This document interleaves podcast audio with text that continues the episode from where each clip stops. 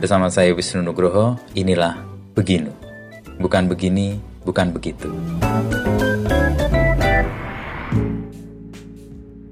Halo pendengar setia Beginu, selamat datang di episode terbaru persembahan Kompas.com dan Media Podcast Network. Tapi sebelum mendengarkan sesi episode kali ini, jangan lupa follow dan beri rating terbaikmu untuk podcast Beginu di Spotify, serta nyalakan notifikasinya supaya kamu bisa terinfo setiap ada episode terbaru. Jangan lupa juga untuk follow Instagram dan TikTok kami di @medio by KG Media. Di episode ini, kita akan menyelami kisah Dahlan Iskan, sosok yang berperan dalam membesarkan media Jawa Pos.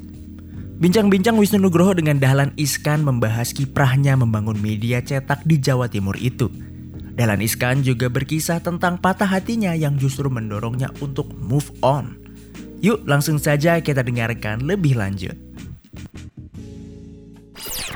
Jumpa lagi bersama saya Aiman Wicaksono. Izinkan saya untuk berbagi cerita menarik dan berkesan selama penggarapan program Aiman Kompas TV yang belum pernah saya ceritakan sebelumnya. Eksklusif di podcast Aiman. Dipersembahkan oleh Medio by KG Media, siniar cerdas tanpa batas. Eksklusif di Spotify dan YouTube Trusty Official.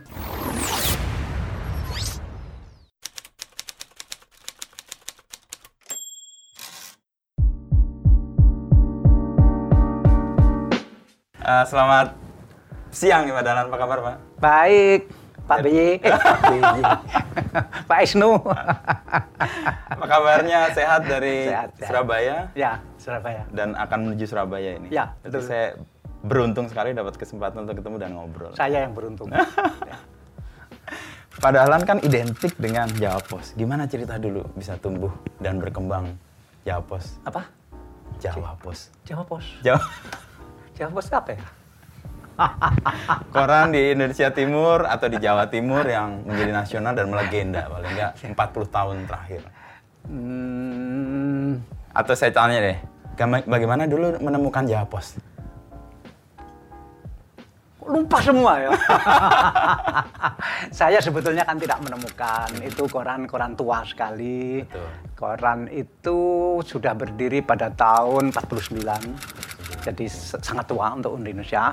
Eh, yang pendirinya itu seorang eh, tokoh, bukan tokoh, seorang pengusaha yang ada kaitan dengan bioskop. Oke. Eh, dia tukang uh, kirim film ke bioskop begitu kemudian kemudian karena sering pasang iklan di koran iklan bioskop hari ini main apa film begitu Oke, ya. kemudian beliau tahu loh uh, koran itu begitu terus akhirnya bikin koran. Namanya Pak T. Chung Sen. Nah T. Chung Sen ini uh, orang Surabaya kemudian kawin dengan uh, Tionghoa Manado. Uh, kemudian berdua ini yang mengelola, mendirikan dan mengelola Jawa, Jawa Pos. Waktu itu ada T di belakangnya dan ada D di depannya, masih ejaan lama. Kemudian ketika ada peristiwa hmm, Orde Lama, itu harus berafiliasi ke Angkatan Laut karena waktu itu semua media harus berafiliasi eh, ke satu lembaga begitu. Nah setelah itu beliau punya koran beberapa, eh, termasuk koran Tionghoa, eh, koran Belanda. Oke. Eh, tetapi kemudian beliau tua sekali, Eh, tidak dia punya, punya- beliau punya tiga anak, laki-laki, perempuan laki-laki, dan tiga-tiganya tinggal di London.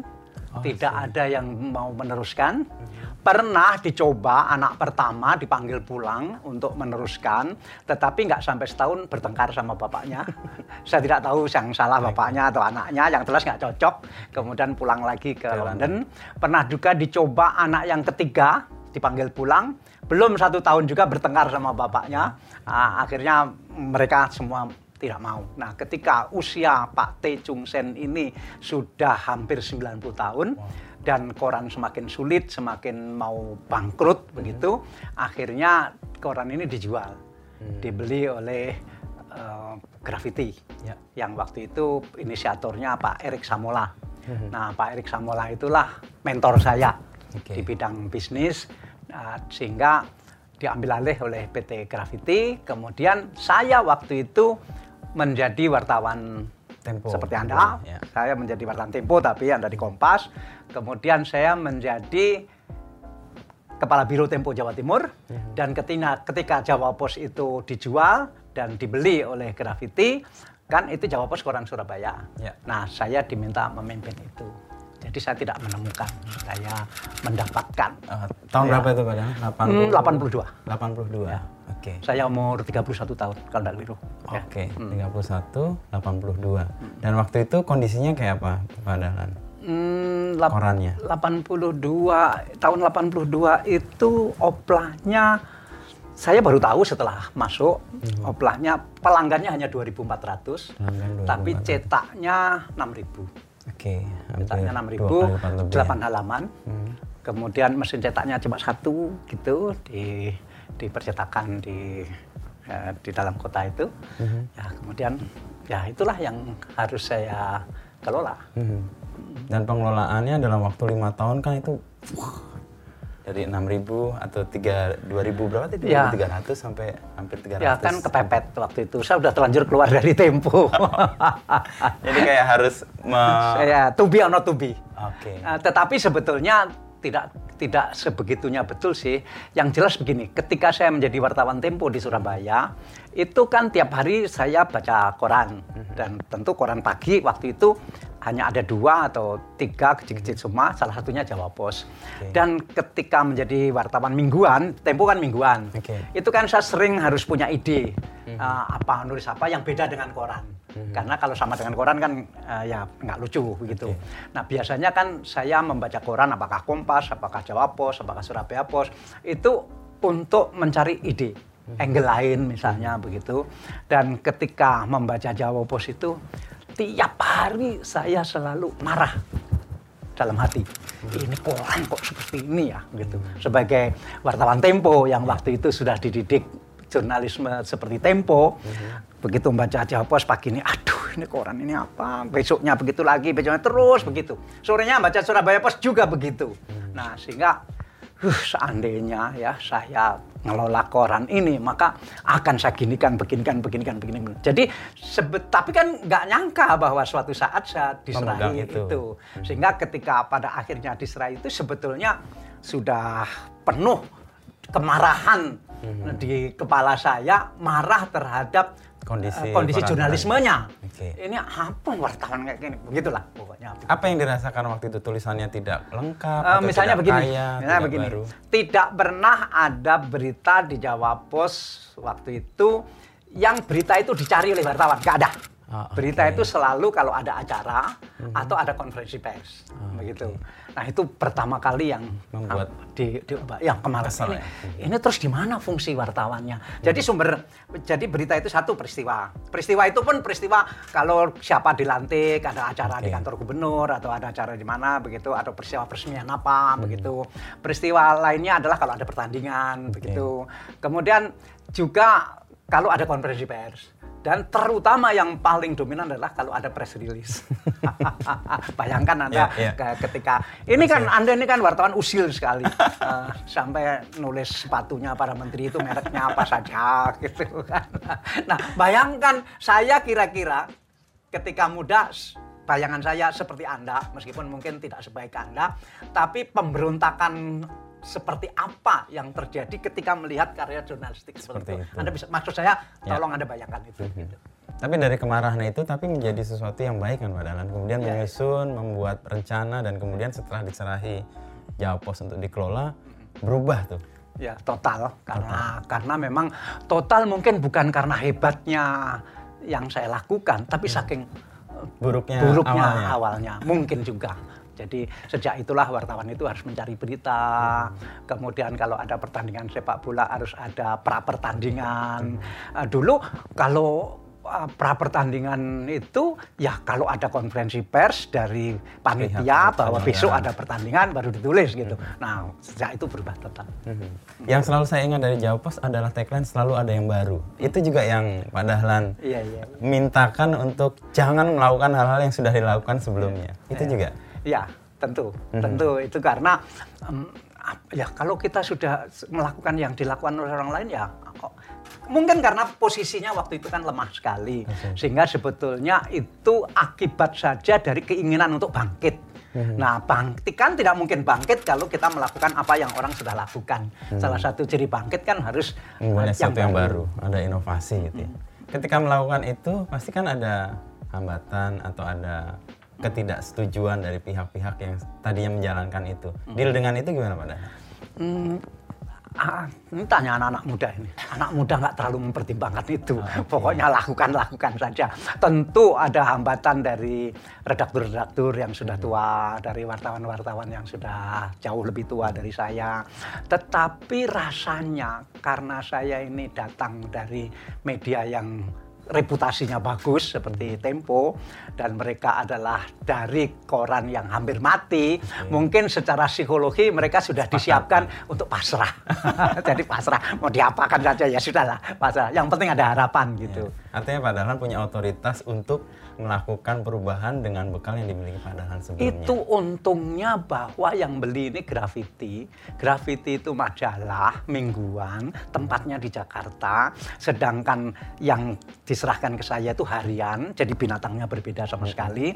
Kemudian juga jauh dari Jakarta. Mungkin orang-orang pemilik-pemilik yang di Jakarta, yang Graffiti itu, mungkin anggapannya waktu itu itu apa? Sudahlah.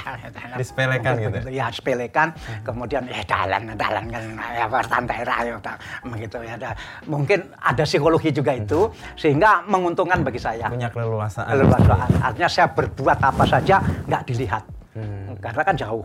Eh, nggak dilihat. Nggak dilihatnya karena jauh juga karena itu apalah. Tapi dalam perjalanan kan mereka akhirnya melihat hasilnya nyata dan perkembangannya membuat orang juga wow ada yang tumbuh nih besar. Ya belakangan. Respon terutama setelah uangnya banyak. Nah proses mendapatkan uang banyak itu tahun berapa kira-kira Pak? Dahlan? Kalau lihat rentang 82 sampai ya 2000 lah. Jadi kalau saya boleh memperiodisasikan, tiga bulan pertama itu sulit sekali. Karena orang diminta jualan Jawa Pos juga tidak mau. Uh, lapak Ya. kaki lima disuruh jualan Jawa Pos juga tidak mau. Menu-menu tempat saja katanya. Yang pinggir jalan itu, yang di bawah-bawah itu, mereka juga mau menu-menui saja berat katanya begitu. Nggak mau, toh nggak laku juga. Nah itu. Kemudian momentum pertama adalah terus terang saya kumpulkan seluruh istri wartawan, istri redaktur, tapi bapak-bapaknya juga ikut. Saya bilang begini, ibu-ibu, kira-kira ada 30 orang lah gitu. Karena waktu itu wartawan masih sedikit, nggak seperti kompas besar begini. Nah, kemudian saya bilang, ibu-ibu, ini suami ibu-ibu ini kan kerja di sini, dapat gaji di sini, meskipun gajinya kecil, apa pun kan ini sudah pekerjaan eh, suami para ibu-ibu. Penghidupan. Nah, perusahaan ibu-ibu ini kan sulit sekali, mungkin akan mati kalau tidak kita kembangkan sama-sama. Nah, saya sudah berusaha tiga bulan mengembangkan ini sulit, Nah, karena apa? Orang nggak mau jualan. Nah, bagaimana sekarang ibu-ibu ini semua jadi agen? Wow. begitu. Karena nggak ada agen yang mau jual Jawa Pos. Ibu-ibu ini jadi agen. Terus mereka bilang, loh Pak, nggak ngerti kita ini kan istrinya wartawan, tidak tahu bagaimana jualan koran. Nanti kita ajarin, begitu. Oke. Caranya gimana? Terus, ya saya agak ngawur juga sebetulnya, tapi ya kan nggak ada pilihan. Betul, Kemudian pokoknya begini, besok di rumah ibu-ibu kita kirimi 100 koran, edarkan di tetangga-tetangga. Nggak usah ditanya, cuma edarkan saja, begitu. Dan harus Sampai. ketika subuh harus Oke. sampai. Nah, kemudian kan rumahnya itu berjauhan-berjauhan. Jadi masing-masing punya 100 Di wilayahnya. eh, punya 100 Daerah ini. tetangga. Mhm. Pilih yang terlalu miskin jangan dikasih. Begitu. Yang kira-kira mampu beli dikasih tapi jangan ditanya apa-apa. Mhm. Kemudian eh, ya begitu, Pak. Terus ya, Pak, biar aja begitu. Hari kedua itu Senin ya. Selasa begitu lagi. Rabu begitu lagi, Kamis begitu lagi, Jumat begitu lagi. Nah, jadi nggak usah diapa nggak usah ditanya apa-apa. Pokoknya yang penting tahu bahwa yang ngantarkan ini ibu-ibu begitu. Nah setelah itu mereka Jumat jangan diantar. Hmm. Nah, Jumat jangan diantar.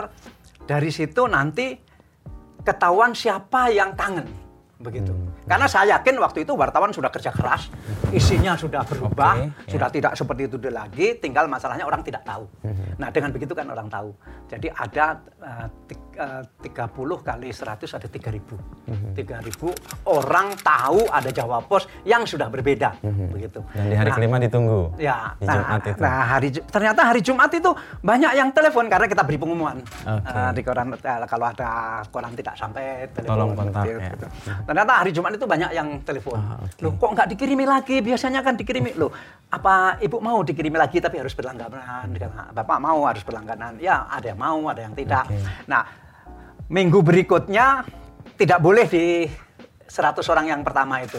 Harus Geser. 100 orang yang baru lagi. Nah terus begitu. Itu momentum pertama. Mhm. Nah, itu kira-kira berlangsung satu tahun, Satu tahun. dan mulai hidup lah, begitu. Mulai mulai semangat. Ya, ngawur-ngawurnya ada hasilnya lah. Ya, mulai mulai semangat.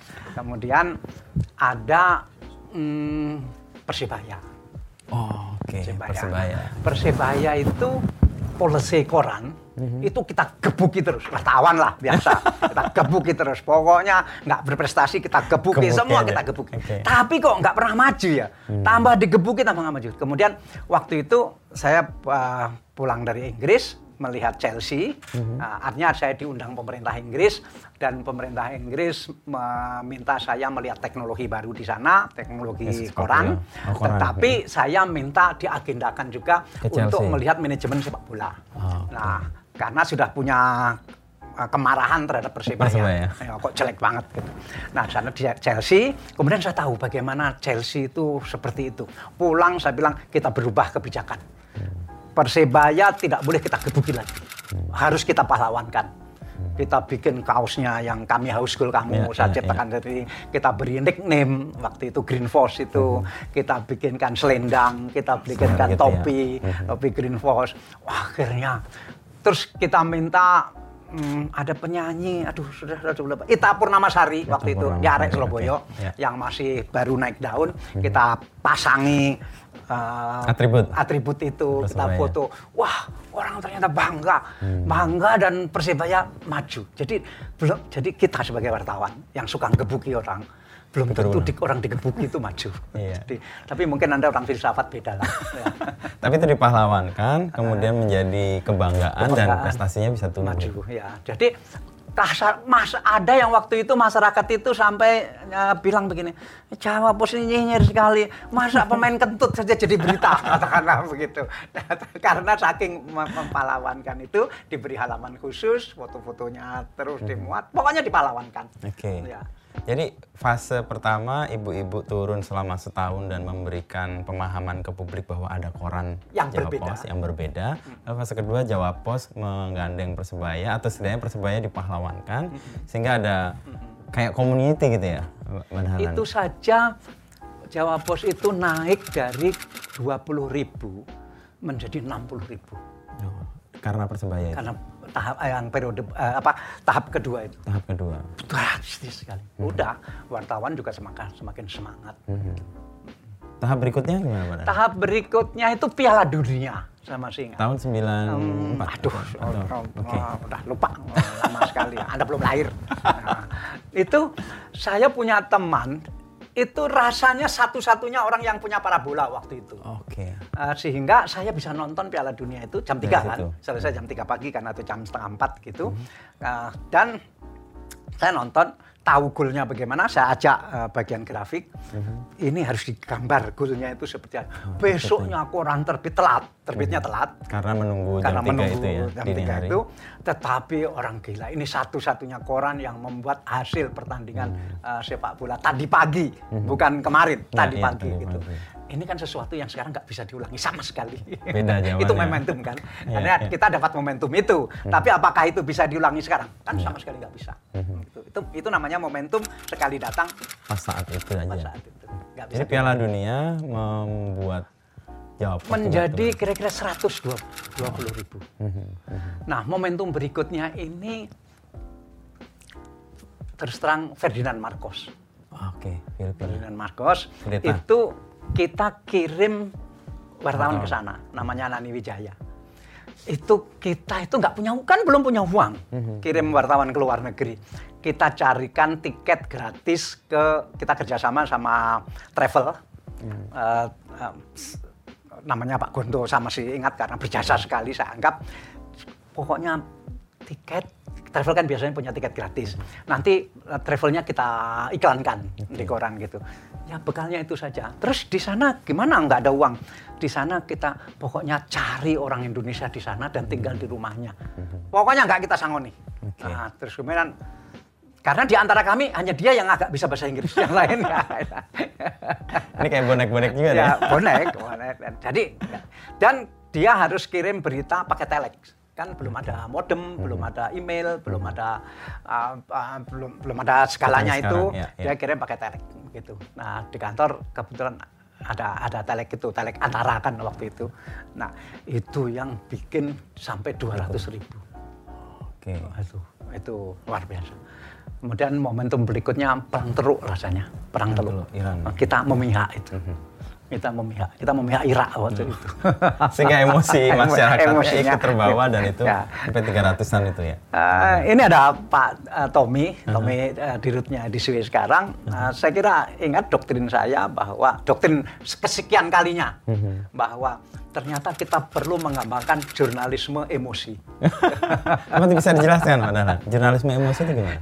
kan uh, Anda juga belajar, saya juga belajar tentang yang disebut uh, uh, proximity Ya, dalam kedekatan. teori jurnalisme.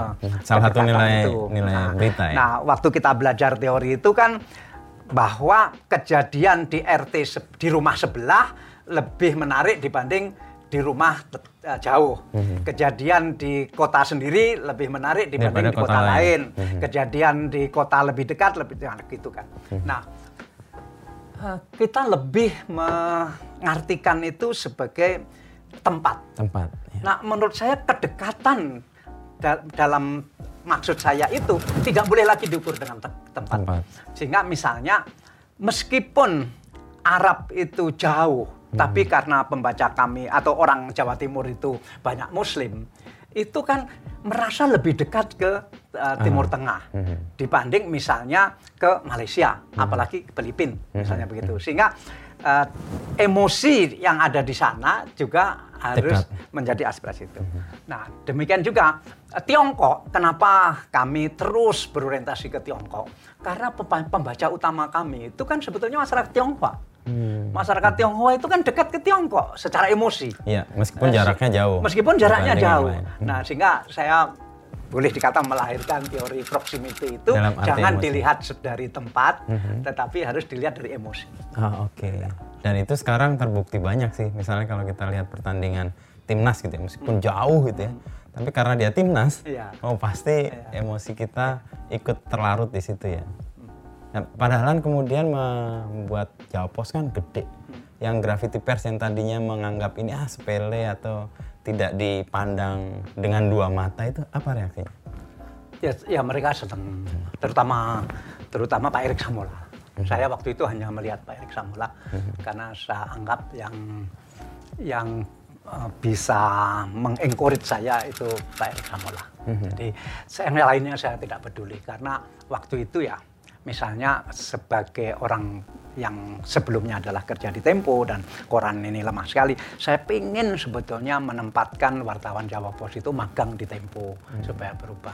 Eh, ternyata Nggak dapat. nggak nggak bisa ya. karena mungkin ya dianggap terlalu sepele atau apa. Tapi justru tanpa itu kan tumbuh sendiri. Ya, ah, tambah Punya pede. mekanisme sendiri atau pede tadi. Atau atau marahnya itu bertambah. Oke.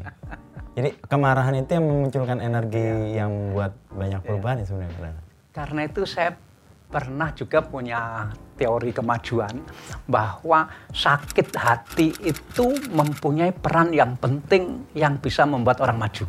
Hmm, Ya. Jadi kalau Anda mau maju Anda harus sakit hati dulu.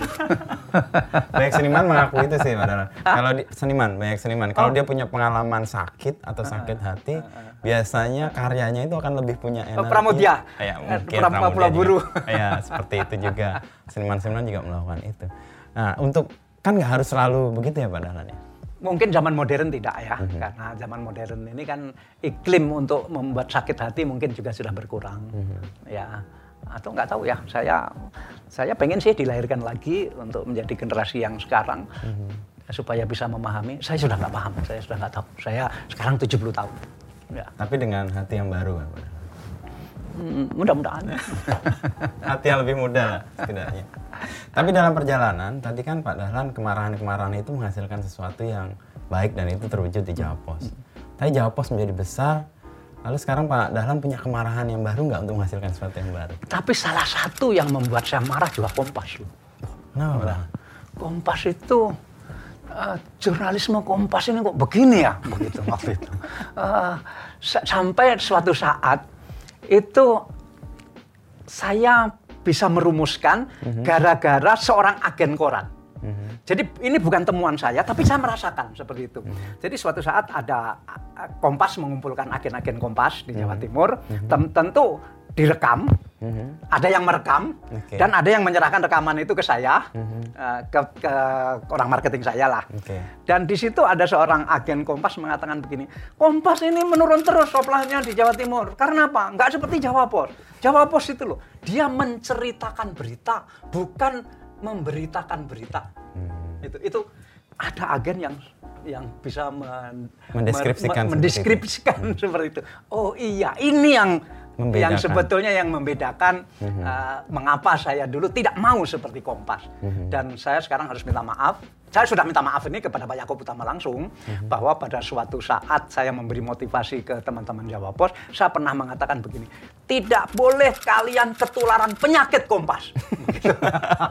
Seperti yang memberitakan Minta berita maaf, tadi. minta maaf. Tapi itu Tapi memang- saya sudah minta maaf ke Pak Yaakob.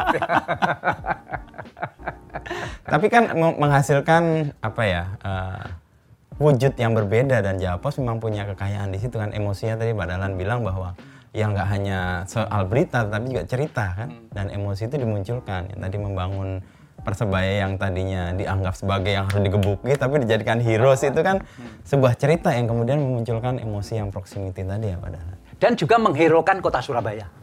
Ah persis. mengherokan kota Surabaya sehingga mm, kita ikut eh, terlibat eh, terhadap terpilihnya Bu Risma. Antara lain karena kita pengen memang mengherokan Surabaya dan hasilnya ternyata juga baik. Artinya kota Surabaya kita gebuki terus juga tidak lebih baik. Tapi begitu diherokan itu aduh eh, jadi hero. kita semua rakyatnya semua menjadi hero. Mhm. Itu pengalaman dengan Persebaya Iya, kemudian dilakukan dengan pemerintahan ya Pak. Kalau sekarang posisinya kan Pak Dahlan sudah tidak lagi di Jawa Pos dan punya Diswe nih. kok dengar Karena nggak ada lagi tuh ada nama Pak Dahlan Iya. atau itu gimana ceritanya Pak Dahlan? Hmm, saya mungkin tidak akan ngomong itu karena di sana itu adalah banyak guru-guru saya. Uh, uh, Guru-guru saya ada di sana, sehingga kalau saya ngomong ini tidak baik. Saya nanti tidak menghormati guru. Intinya pokoknya saya sudah nggak di sana Hmm, dan tentu sedih. Kalau dibilang nggak sedih juga bohong. Tetapi saya termasuk orang yang mudah move on. Oke. Ya, karena sejak dulu saya selalu menyampaikan ke teman-teman bahwa salah satu ciri orang mau maju itu mudah move on. Gitu. Jadi saya tidak pernah misalnya sampai nangis, tidak pernah. Saya sedih, tidak pernah. Apalagi misalnya sampai mau gantung diri, nggak pernah. Eh, nangis saja nggak pernah. Dan saya langsung, nah, apa yang harus dilakukan yang baru? Nah, kemudian ya menulis, namanya wartawan. Dan saya nggak pernah tugas di jadi wartawan istana sehingga nggak bisa menulis eh, Pak BY nggak bisa ya bisa saya ya nulis apa yang saya mau ini eh ini penulis buku empat seri mengenai Pak BY yang lari sekali nah saya nggak nggak bisa seperti itu nah saya ya menulis setiap hari eh, di di swi.id anda tahu Ya, ya. Dan- Saya pembaca setianya Pak. Oh, terima kasih, terima kasih. Eh, Dan ya itulah eh, dari situ juga bisa terlihat bahwa bagaimana saya move on dan baru belakangan eh, saya terpikir bahwa uh, setelah ada medsos ini kok eh, ancur-ancuran ya jurnalisme gitu. Karena kok jadi cepat-cepatan tetapi ya apa adanya begitu. Terus terang saya terpukul sekali sebagai eh, wartawan. Tapi apa yang harus dilakukan? Apalagi belakangan saya membaca hasil riset yang sudah sering saya sampaikan bahwa kepercayaan terhadap media itu begitu rendahnya, hanya 48 persen. Ya, ya. Padahal bayangan saya orang itu percaya. Dulu kan kita percaya sekali, semua orang percaya apa pun yang kita tulis, orang uh, percaya begitu. Nah ini kok bisa berubah total begitu ya. Tetapi dulu sebetulnya saya masih punya ing- ke- perasaan bahwa kepercayaan kepada medsos boleh rendah dan itu wajar, Ya. tetapi kepercayaan kepada koran harusnya tinggi. perkiraan saya masih 80 persen. Ya, Ternyata enggak. 100 persen tidak mungkin. Tapi dari hasil penelitian itu ternyata sama anggapan orang bahwa kepercayaan kepada medsos dan kepercayaan kepada koran sama-sama 48 persen. Aduh. Menurut Pak Dahlan itu karena korannya berubah menjadi seperti medsos atau publiknya yang berubah dan tidak mengapresiasi? Dua-duanya berubah. Dua-duanya berubah. Jadi misalnya orang gampang orang Jawa bilang kebiauya, artinya sama menyasama, mensamaratakan. Ya. Jadi dan dia sudah per- tidak percaya dengan medsos, berarti media itu seperti itu, berarti koran juga seperti itu. Di samping itu juga korannya sendiri juga eh, tidak menurut saya karena itu saya sampai punya ide Mau- ayo kita wartawan yang serius bersatu membuat satu kasta tertinggi dalam jurnalisme yaitu wartawan media cetak. Jadi seharusnya wartawan media cetak itu kita kastakan seperti kita mempahlawankan tadi, ini kita kastakan menjadi kasta tertinggi dalam Dari jurnalis. jurnalisme sehingga sehingga ada ini loh kalau mau melihat Jurnalistik. jurnalisme seperti di koran itu. Kenapa? Kok di medsos tidak bisa? Karena di koran kan punya waktu. Persis. Punya waktu mempertimbangkan, punya waktu cek recheck, punya editing dan seterusnya. Sehingga mestinya bisa kok. Ini eh, kualitas jurnalisme ini kita pertahankan asal terbentuk kasta tertinggi dalam jurnalisme ini terus kemudian nanti pelan-pelan kita rebut kembali kepercayaan itu. Nah, Mungkin itu Terima kasih telah mendengarkan podcast Beginu. Nantikan obrolan Wisnu Nugroho bersama narasumber inspiratif lainnya. Oh iya, jangan lupa juga untuk follow dan nyalakan notifikasi podcast Beginu agar tidak ketinggalan episode selanjutnya. Saya Dava Wahyu dan segenap tim Medio Podcast Network pamit undur diri.